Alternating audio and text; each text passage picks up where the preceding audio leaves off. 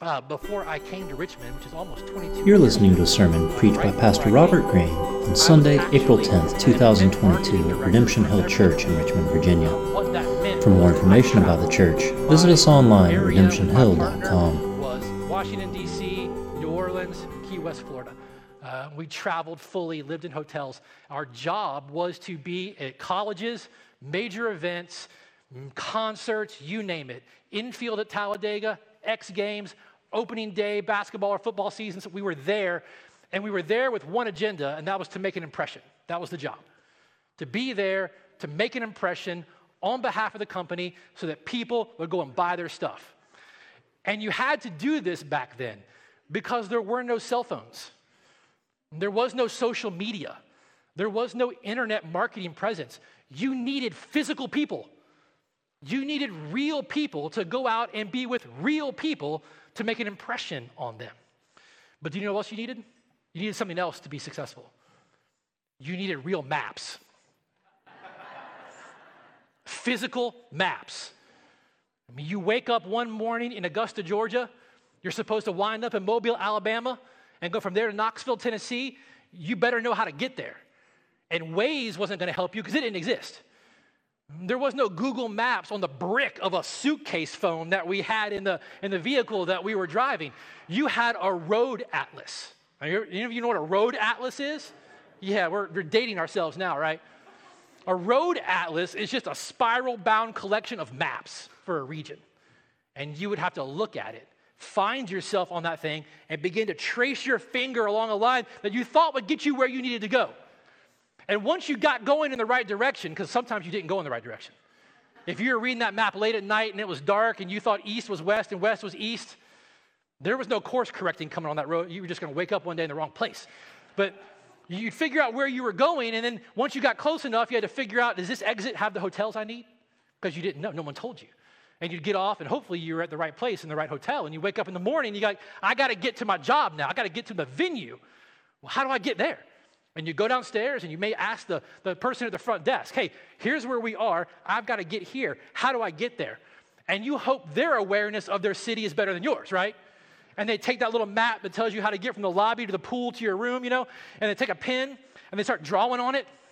Like you're gonna turn it, go up here, and you're gonna turn right, and you're gonna go down here for a little bit, and there's a Piggly Wiggly there. Turn left to the Piggly Wiggly. Don't pass the Piggly Wiggly, turn left. And you better hope that when you get in the vehicle, like you're holding that thing right and you remember it because if the map isn't right, you're not going to get where you needed to go, right? And those early forms of GPS, you remember those things? Those weren't much better. Like we got one of those towards the end of my job, and we thought everything was great until you realized you had to download maps all the time. This is what was happening for those of you that remember when people would start turning into ponds and fields. Like you're driving somewhere and it says turn right, and it's like, that's a body of water. and the crazy thing is, it's another sermon for another time. People turn right. It said turn right, you know? It, it wasn't much better. But the reality of it is, if your map wasn't accurate, if it wasn't taking you in the right direction, you weren't going to end up where you needed to go. Maps aren't just critical for road trips and jobs like that. Accurate maps are, are, critical for everyday living. See, every single one of us has a collection, a, a road atlas of sorts of mental maps neurobiologists are even catching up to this created reality that we all in our minds create these mental maps, these maps that orient us in our lives to what we perceive to be true and good and beautiful. And our lives are then oriented on those maps in a direction that we perceive to be that. We have mental maps for how we think about money, how we think about work, how we think about relationships. And like the maps that you would find when you're sitting in your car, if the map isn't accurate, you're not going to end up where you want it to be you're not going to end up in the joy and the flourishing you thought you were directed to. This is why we've been spending time in Genesis chapters 1, 2, and 3, trying to do the best we can to just orient ourselves to God's map of reality. Who are we? Why are we here? What's gone wrong? What's the solution? You know, even in the church, we're, we're prone to live by other maps other stories that would define for us and try to orient us towards the direction of what they perceive to be true and good and beautiful and just. See, ever since Genesis chapter 3, we have bought a lie and lived accordingly. We bought the lie early on and have continued to believe that we can define for ourselves what is good and what is evil, what is true and what is beautiful. We don't need to listen to God's word and, and orient ourselves to God's map that would come to us out of his love for us and his knowledge of us and what's best for us.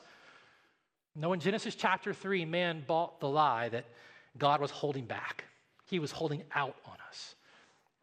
Ignatius of Loyola famously defines sin this way Sin is simply our unwillingness to trust that what God wants for me is actually my deepest joy and good.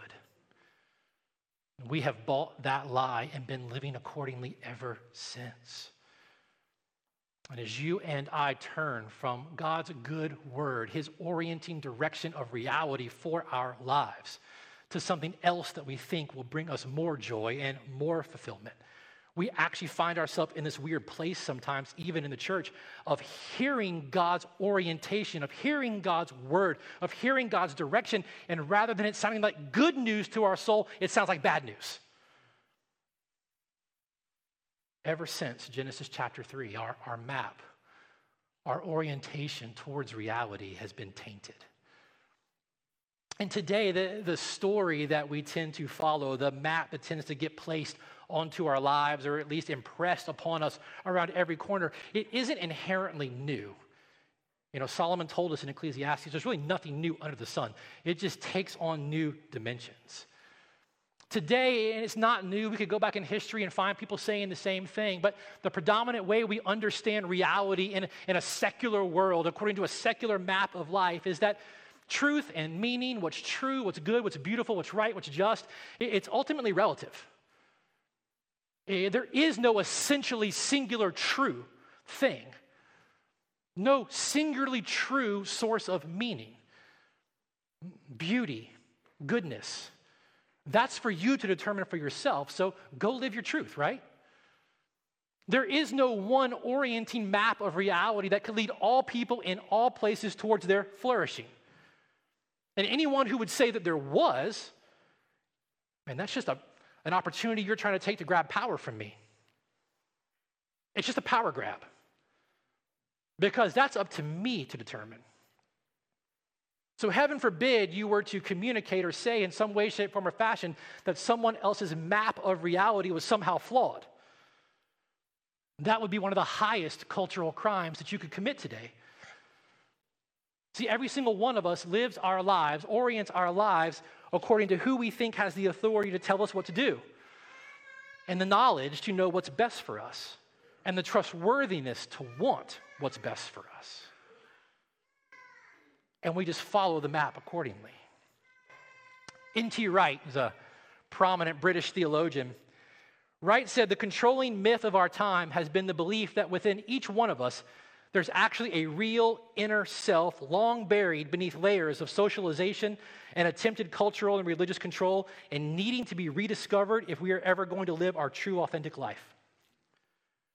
And in the map of reality today in the secular world, this inner self is the one that we believe has the authority, knowledge, and trustworthiness to draw the map, to draw the path of reality towards flourishing. And that becomes the foundation for how we understand our lives, the way we live, our ethics, our morality. And if it's all relative and I can draw the map and the map is going to what I determine to be true, good, and beautiful, then whatever I do along that path towards that end is ultimately self justifying, right? Everything's legitimate, it doesn't matter. And so, again, you'll find yourself in cultural prison for committing the crime of either not living up to that true, authentic self or trying to help someone see that that path is flawed. And so we've been returning for weeks to Genesis chapters 1, 2, and 3, trusting God to begin the process of helping to just keep our hearts oriented towards Him and His story, His map of reality.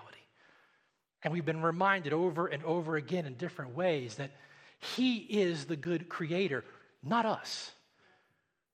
We are products of His creation. And therefore, He alone not only has the authority in relation to His creation, But as the creator, he has the knowledge to know what is best for his creation and the inherent goodness to want what's best for his creation. One writer said, Why should we trust God? Like in this context, why should we orient our lives to his map, his story of reality? He said, You don't have to go further than John 3 16. For God so loved the world, he gave his only begotten Son. He said, He loves us so much that he gave his Son. He wants your best to the degree that he took on flesh to redeem you. A crucified creator is a God who has the authority to tell you what to do, who has the wisdom to know what's best, and who has proved that he can be trusted to tell us what's best. This God really does know what's best for me, and he really does want what's best for me. Therefore, as his creatures, part of his good creation and intention, the best path for us, the best map of reality with which to orient our life and follow is the one that He's designed. It's the one that He's created. But here I'll at least admit that's not always the easiest or the most popular path. Rarely is it the easiest and most popular path. This is especially true when it comes to really thinking about, talking about, and considering what it really means to be human. Right? We spent some time in the last few weeks trying to understand what God's story, his orientation of reality says about that for us. And we've seen what it means to be created as image bearers in his image and after his likeness. The humility that comes with that, but at the same time, the exalted dignity that comes as being created in his image with a purpose, intentionally. That as his image is where he would place us, we would reflect that's what we're created for, to reflect something of our Creator to a watching world, to His created order as we multiply and steward, cultivate, care for, unfold the potential that He's put in His created order. This is what we've been looking at. All of that has very street level realities that get into how we think about our vocations, our, our work, our relationships, our homes, our families. But I want to back it up even further a little bit because there's a, a, big E on the eye chart that we sometimes gloss over, and we've realized that as a church, especially in the West, we've glossed over it for a little while, and now we're caught flat footed talking about it a little bit. Created in his image to reflect and image him as we steward and cultivate his created order, we don't do that in the abstract. That sounds like good theory, it sounds like good idea. We're not abstract image bearers. Here's what we are we are embodied. Embodied image bearers. And being embodied, having a physical body, your physical body, is fundamental to what it means to be human. You can't be fully you without a body. You can't be fully you without your body. Now, here's the thing the church, at least in the West, for a while, has not talked a whole lot about this. A uh, biblical theology of the physicality of the body is something that's inherently weak in the Western church, and that's created some problems because we too live in a post Genesis 3 world. And there are other maps of reality, other maps trying to orient our understanding not only of reality, but what it means to be human that don't line up with God's orientation. And those maps won't lead to our flourishing. And so this morning, with the time that we've got left, I just want to help us orient ourselves back to God's map in the consideration of what it means to be human as embodied image bearers. What difference does this make? And we don't go any further than Genesis chapters 1 and chapters 2. In fact, let's start in Genesis chapter 2. If you've got your Bible, Genesis 2, you pick it up in verse 5, we, we read that when no bush of the field was yet in the land, and no small plant of the field had yet sprung up, for the Lord God had not caused it to rain on the land, and there was no man to work the ground, and a mist was going up from the land and was watering the whole face of the ground. Verse 7 says, Then the Lord God formed the man of dust from the ground and breathed into his nostrils the breath of life, and the man became a living creature. Now, if we're going to orient ourselves to the map, we don't immediately try to find the smallest roads on the map. You got to know where you are. Like, what is the map with which I'm even looking at? How do you look at? What we find as we read this and understand what's happening is that the order of God's work here in Genesis chapter 2 is very important. God didn't make a soul or a spirit that we would call man and then go look for an appropriate container for it. Okay? This is very important. We're going to unpack this in a little bit. God didn't make a soul and make a spirit and then go, well, where do I put this thing? Where, where is this thing going to be housed? The order is very important. God took the stuff of the earth, the dust, the stuff, and with intentionality and care and craftsmanship and purpose, He formed the physicality of a body. The body out of matter the body is not just some kind of container or housing for your soul. He started with the matter. So you've got to understand in orienting yourself to this map of reality that God has given us, your body is intrinsic to understanding who you really are. And in fact, in the Old and New Testament, in a lot of places where you'll read in an English translation the word soul, the word used there in both Hebrew and Greek is far more comprehensive than the disembodied reality we have in our mind. When we think of soul, even if you watch the great Disney Pixar movie, right? Soul, it was a whole lot about this disembodied internal being that didn't have his body at a certain point. And we tend to think of souls like that. They're just this disembodied part of ourself, this inner thing. But the word that is used there throughout the Old and the New Testament is far more holistic. It speaks of the totality of the human person, the human being, of which your body is an intrinsic part. In fact, I'll, give you one spot. You're probably familiar with this. In, in 1 Peter chapter 1, verses 8 and 9, Peter says, Though you have not yet seen him, talking about Jesus, you love him. Though you don't see him, you believe in him and rejoice with joy that is inexpressible and filled with glory, obtaining the outcome of your faith, the salvation of your souls. Now, if you haven't realized it before, stick with me because we're going to get there just a little bit. There is more to your salvation and redemption and eternality than the internal spirit and soul stuff. Your body is part of the redemptive work of salvation, it's part of who you are. This is what Peter's talking about here in 1 Peter chapter 1. He's not just talking about this inner stuff, he's talking about the totality of who you are. Your body is more than just a housing for your soul.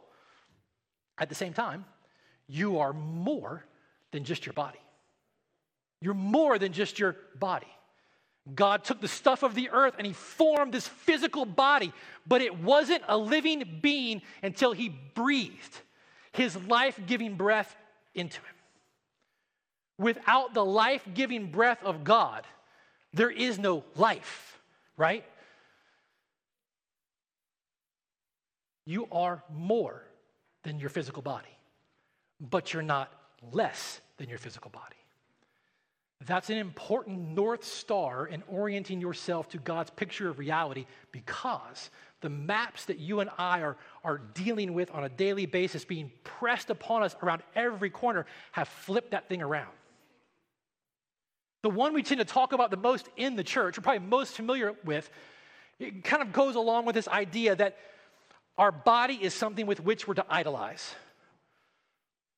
Our body is meant to be some significant contributor to our sense of worth, our sense of significance, a means by which we gain status or power or influence, whatever it is. All of it based on how it looks and how it functions.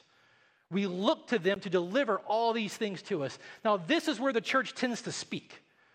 We tend to talk about what it is to idolize the body, to ask the physical body to live up to expectations and standards that were never designed for it. Your body can't bear up under the weight of the cultural expectation and idolatry that we live in. The map of reality, contrary to God's, is put on us around every corner. It wasn't created for that. But the church tends to talk about this a lot. We talk about idolatry, especially when it comes to, to beauty and in our bodies and all those kinds of things. It's the other story.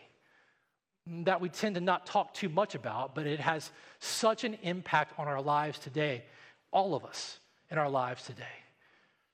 There's a secular map that is existent today that is pressed on all of our lives that is trying to orient us to see not our bodies as an idol, but our bodies as ultimately irrelevant when it comes to understanding who we really are. Ultimately, in understanding who I really am as a human, my body is irrelevant to that reality. See, this map orients us back inwardly that says the real me, the true me, is the one I feel on the inside. This body, it's just the container, it's just the flesh suit. The real me is on the inside. So, if our highest good then in a relative world is my own personal happiness, however I define it, then I ought to be able to do whatever I want with or to my body, however I want or with to, with whoever I want to do it with. Because the body isn't the real me, it's just the container, it's just the flesh. It's not really significant to understanding who I am as a person, who I am as a human. It just holds the true me, right? Friends, this map is leading all of us to some dangerous territory, some dangerous lands. We're not exempt from this at all.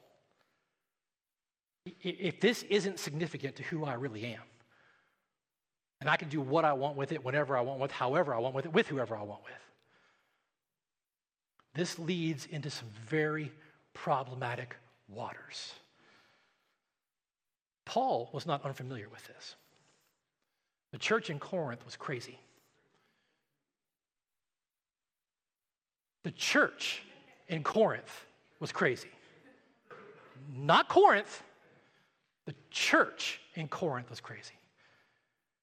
And Paul wrote them four letters, two of which we had. And in 1 Corinthians chapter 6, he's like, Do you not realize that your body, like, touch your hands, your body are members of Christ? Do you not realize that? How can you attach the member of a body to fill in the blank? We're going to fill the blanks in in weeks to come after Easter. I'm just giving you a kind of a heads up, right? Mom and dad read 1 Corinthians 6, right? We're going to get there. So be forewarned, right? So much sexual behavior in our world today is following a path oriented around this idea that ultimately our body is irrelevant to understanding who I really am. It doesn't matter. I can do what I want with it, when I want with, however I want with, because the real me is what's on the inside. Now, lest you think that's just a problem outside of the church, remember, Paul was writing to the church, but we have another version of it too. We have our own version of this ultimate irrelevance to understanding who I really am as a person and how I live. So you and I tend to read the Bible, and again, we tend to read all these words about spirit and soul and redemption, and we think it's all this disembodied part of us on the inside. Because every time we read flesh, what do we associate with it? Put it to death. And I can't wait to get out of this body. So, what happens when a church over hundreds of years only thinks the spirit and the soul and the internal part is what really matters? The outside doesn't really matter. Well, I'll give you the health statistics on the Western church the impacts of overwork, stress, eating, all of it. Because what really matters is what's on the inside. It's the soul and the spirit that God's really concerned with. We do the same thing. But it's not just these things, it's not just that, right?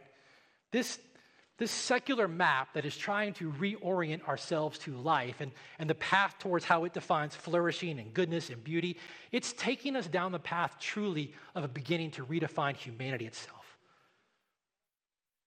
And this is the danger.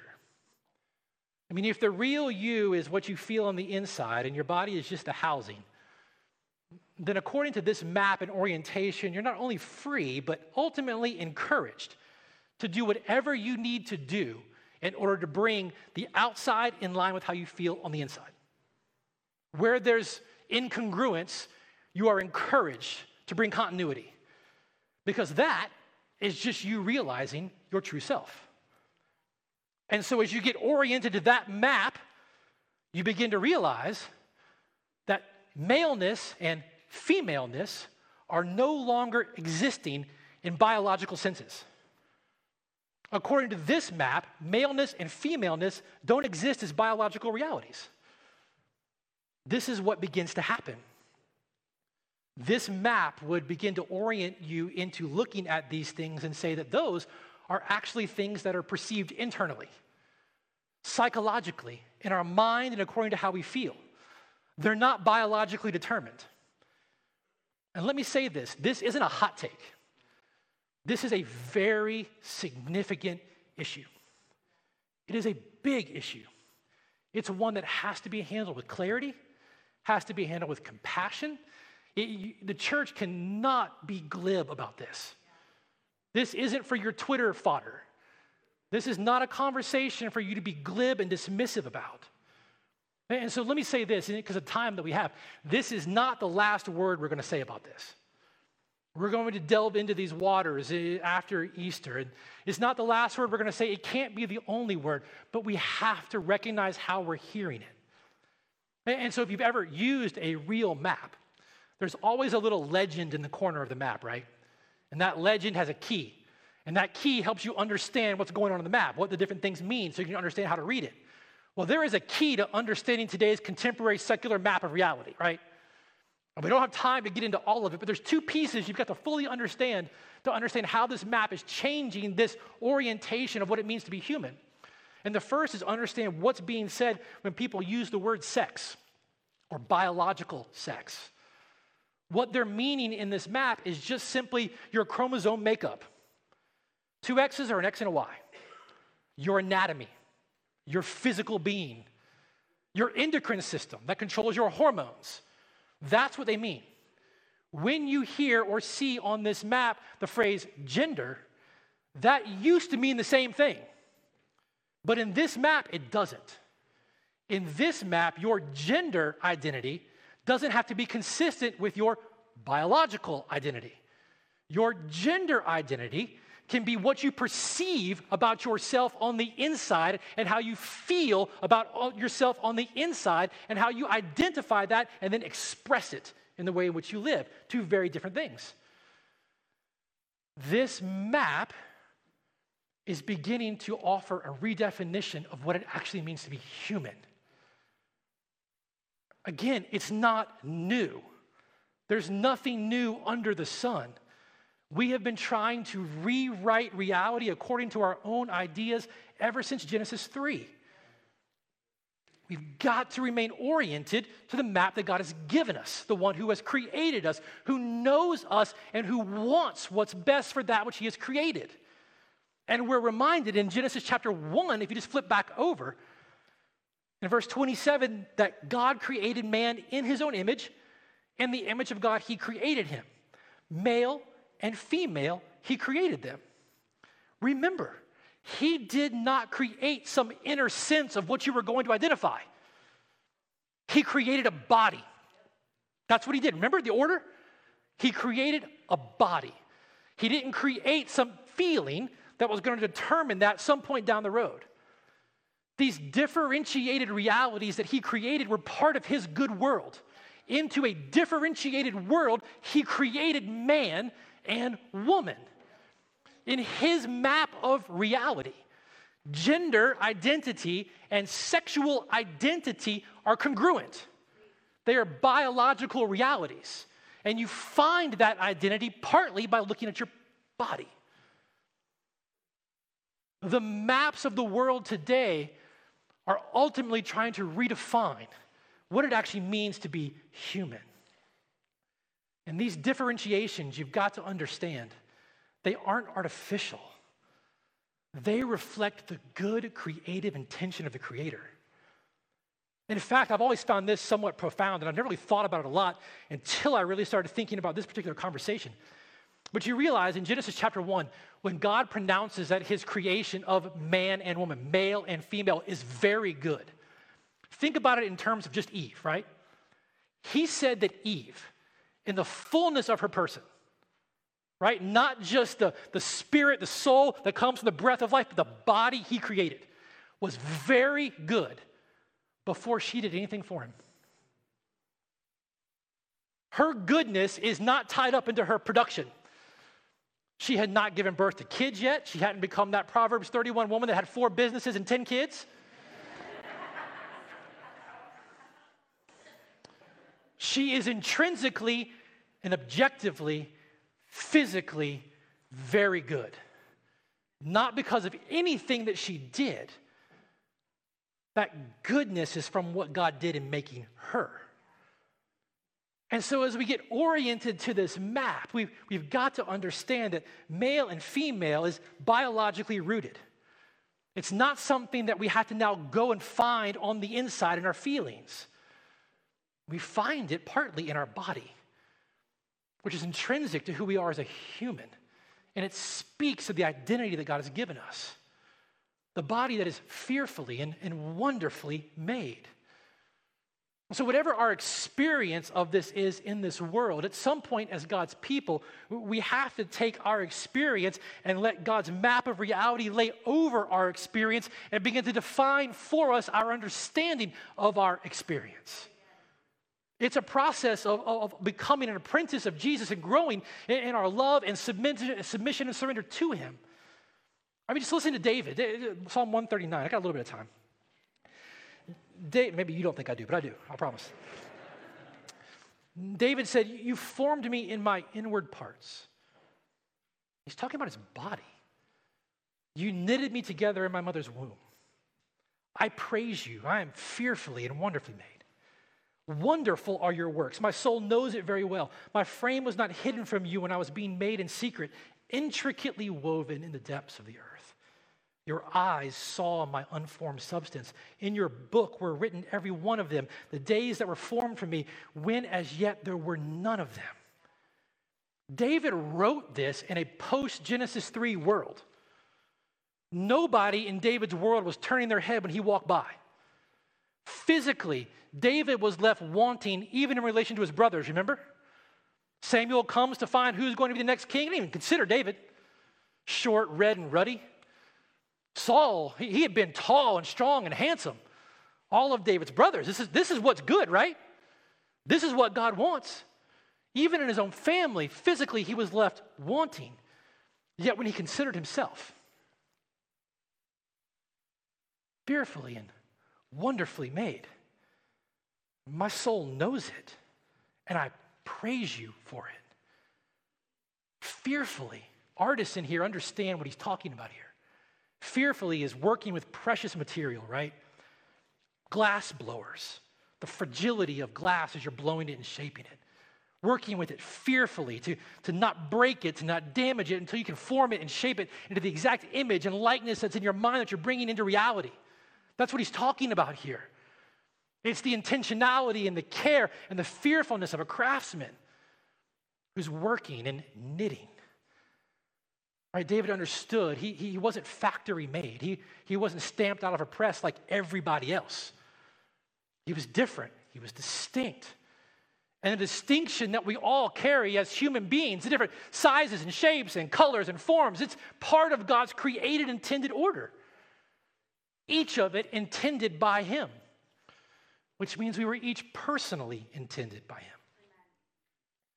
Sam Allberry probably written the, the best book about this that's out there. And if I had a physical copy, I'd show you. I'll get one before next Sunday. But Sam said, we can often feel about our body the way we feel when we pick up a hand of cards at a game. Why was I dealt this? But in the case of our body, it wasn't a random shuffling of the deck or the luck of the draw. The intentionality of our bodies obviously runs counter to how people think in the Western world today. The map of reality that we're offered in a secular world today, in a post Genesis 3 world, highlights the reality that our, our bodies experience brokenness. They experience the futility that the created order was subjected to because of sin.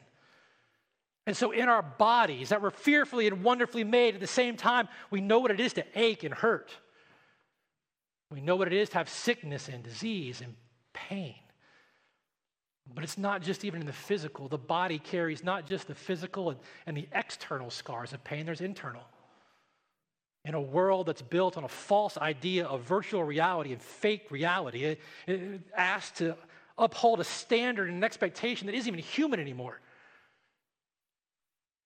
If it was safe to be honest in the church, which I, I understand you don't feel like it's safe, I'd imagine how many people would say that when you got up this morning, before you came in here and you looked in the mirror, you weren't very pleased with what you saw.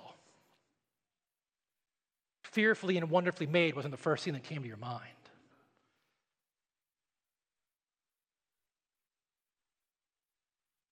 Bodies carry even the emotional pain of shame, the emotional scarring of shame for not fitting up to some kind of perception of what you should be able to do or what you should look like. You realize in the world prior to technology, to, to have any kind of standard of any of those things, you would have to meet a physical person. And those physical people couldn't be airbrushed. And there was no CGI or muscle suits. It was real people.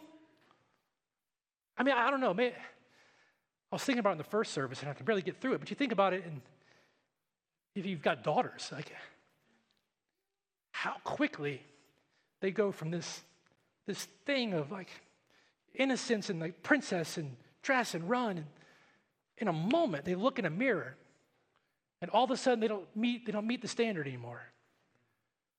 They don't see themselves that way anymore. An orienting reality has somehow set in that they don't, they don't meet the standard. It's amazing. In a Genesis 3 world, as fearfully and wonderfully made as we are, we experience these things. And it's, it's not just the physical brokenness, it's not just the emotional shame. There is a very real distress, a very real angst, and a very real pain and confusion that people in this room, and if they're not in this room, they're in your life or in your family, they experience because their sense of their biological identity on the outside does not match their sense of their identity on the inside. They very much feel like their body is lying to them. And that conflict causes a tremendous amount of anguish, a tremendous amount of distress. And counselors, psychologists, they, they, they label this gender dysphoria. It's an actual distress because to you, in your mind, it's very, very real. It's not lining up. And you've got to understand this is real. This is real. This is happening with real people whom God loves. It's not a talking point to argue and to debate and to be glib about. We have to learn how to be gentle and at the same time clear, not dismissive. And we've got to be able to listen. I love how, how one psychologist, Andrew Walker, he, he's writing about this, and he said there are many people sitting even in your church who experience this feeling. And the thing that they have to understand about the feeling is that the feeling itself is not sinful. Any more sinful than the feeling of depression is sinful. Now, it might come from a root that is sinful, the feeling isn't. Some of you need to hear this. The feeling is not. But he says to feed that feeling, so that it becomes the way you see yourself and the way you identify yourself and the way you act, that is when it can become sinful. Because you're beginning to decide that your feelings will have authority over you and will define what's right and wrong for you. It's to act in the same way as Adam and Eve did in eating from the tree in Genesis 3. But at the same time, for those who understand this anguish, who feel this anguish, who are here, unbelievably brave to be in this room feeling that anguish because I don't know how comfortable you feel even talking about that. You've got to be reminded what Matthew says in Matthew chapter 12, verse 20 that a bruised reed Jesus won't break, a smoldering wick he won't quench. This is a, this is a weight that I don't think the church has handled well. And you've got to understand that he sees you. He knows you. He's not going to let you crumble under the weight of that struggle. His orientation for your life is for your joy. Fearfully, wonderfully, intentionally, purposefully made. in the image and likeness of God, subjected to frustration because of sin, which on a Palm Sunday makes John's words in John 1:14 such good news. And the word which spoke in the beginning, and that which didn't exist came into existence. The word by which all things that exist are upheld by the power. That word became flesh and dwelt among us. Could your physical body be given any greater dignity than that? One writer said that to truly become human, Jesus needed to become a fetus in the womb of a woman, a baby in a cot, a toddler stumbling about as he learned to walk, a teenager going through puberty, and a fully grown man. It wasn't enough for him to just come, be 33 years old, and have a body. He needed to truly be human. Jesus' incarnation, he said, is the highest compliment to the human body that's ever been paid. God not only thought your body up and enjoyed putting several billion of them together, he made one for himself. Jesus, the image of the invisible God, the radiance of the glory of God, the exact imprint of God's nature, embodied as the truest human that's ever walked the face of this earth, who trusted in his Father's good word, recognizing his authority, knowing his trustworthiness. A man in his body, acquainted with your sorrow, acquainted with your pain, acquainted with your grief. One Isaiah said, There was nothing about him that would ever cause you to turn your head and look at him. He'd walk right past you and you wouldn't think a thing of him. A point would come when you would look at his face and you'd be disgusted by it and you'd turn your head. Acquainted in every way. And it's on this Palm Sunday that we remember that it was this man, Jesus, who rode into Jerusalem, where he would offer up his body. His very real physical body, just like yours. He would offer it up on a cross in your place for your sin. He who knew no sin, Paul said, would become sin. He would take our sin upon himself on his body on the cross. Sam Allberry writes beautifully about this that on the cross, the body of sin that Jesus took upon his flesh is not a body he should have ever carried. That wasn't right for him. But he did it for us. But we're reminded, according to God's orienting story, that this didn't end on a cross, it didn't end in a tomb. Jesus' story continued with the resurrection. Easter Sunday, Jesus would rise from the dead physically, bodily. He would exit that tomb. He would spend days with his disciples, talking with them, eating with them, walking with them, drinking with them, laughing with them, teaching them until the day would come when he would physically ascend to the right hand of God the Father, where he is right now, physically.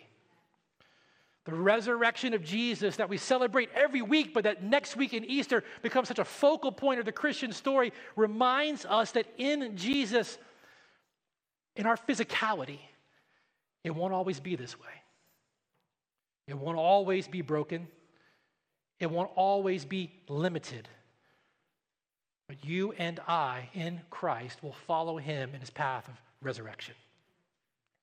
As, we get ready to respond to God's word in just a moment, I, I just want you to hear how the Apostle Paul says this to the church in Corinth. That same messed up church that couldn't figure out what to do with their bodies. I want you to hear what Paul says about this in 1 Corinthians chapter 15. Paul said, For as by a man came death, by a man has come also the resurrection of the dead. For as in Adam all die, so also in Christ shall all be made alive. So it is with the resurrection of the dead.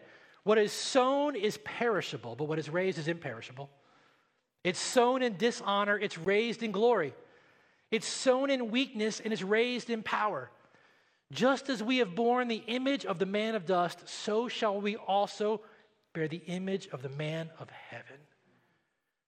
Death and broken bodies and shame and distress and confusion, the physical and the internal scars of a Genesis 3 world don't get the last word. Which is why Paul would follow that up, verse 57 of 1 Corinthians 15, and say, But thanks be to God. He gives us the victory through our Lord Jesus Christ. Therefore, right, in light of this reality, in right of God's orienting map of redemption and reality, there is a therefore. Therefore, my beloved brothers, be steadfast. There is a map with which God has written for his creation that orients them in the realm of reality for their joy and flourishing. Be steadfast, be immovable, always abounding in the work of the Lord, knowing that in the Lord your labor is not in vain. That, my friends, is the source of hope. Hope even for your physical body. This reality of the resurrection is what has animated and driven so many saints over the centuries to joyfully surrender their physicality for the name of Jesus. To joyfully surrender their physicality for following Jesus. In light of the resurrection, we're reminded that death, it actually turns out to not have the power at all. That's the hope we proclaim in Christian baptism. As we're buried in death with Jesus as we go into the water, we're reminded and we're proclaiming our confidence that just like him, we're going to be raised and share in his resurrection. Friends, we should be thankful. Not because our bodies are perfect, because they certainly aren't, but they are purposed and they will be redeemed. They were bought with a price and they were made members of Jesus. What amazing value. What amazing union Jesus is talking about in this. And so, until the time he comes and we experience the fullness of our redemption, as long as we're here, we're still called as image bearers with a purpose to steward his created order, and that includes our bodies, to care well for them. What we do with our bodies, even when it comes to sleep and food and work and all those things, are not spiritually irrelevant. They matter. Again, I'll let Sam Allberry close us here. He said, Your body, my body.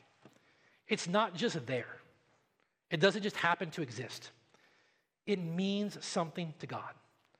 He knows it, He made it, He cares about it.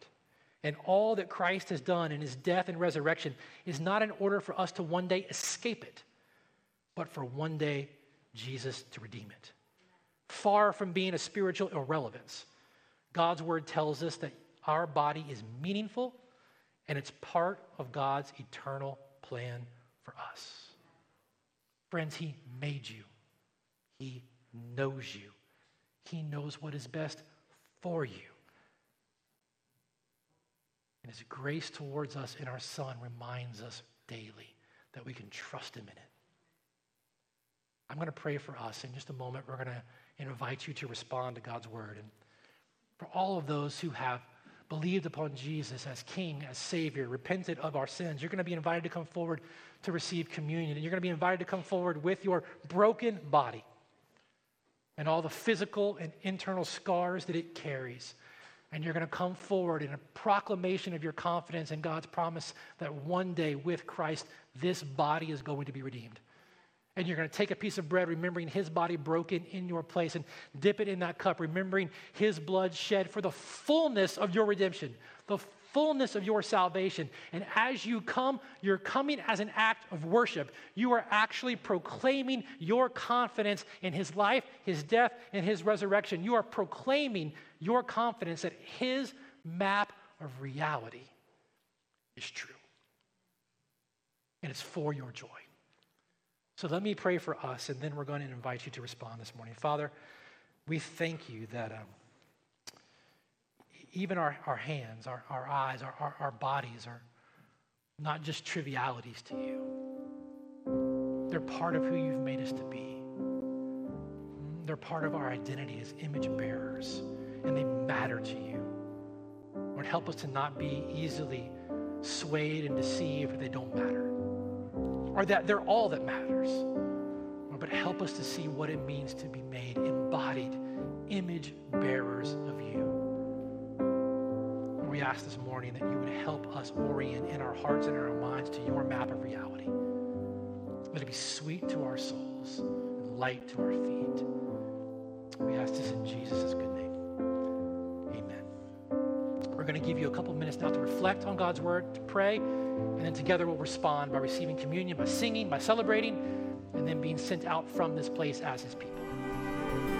You've been listening to a sermon preached by Pastor Robert Greene at Redemption Hill Church in Richmond, Virginia. For more information about the church, visit us online at redemptionhill.com.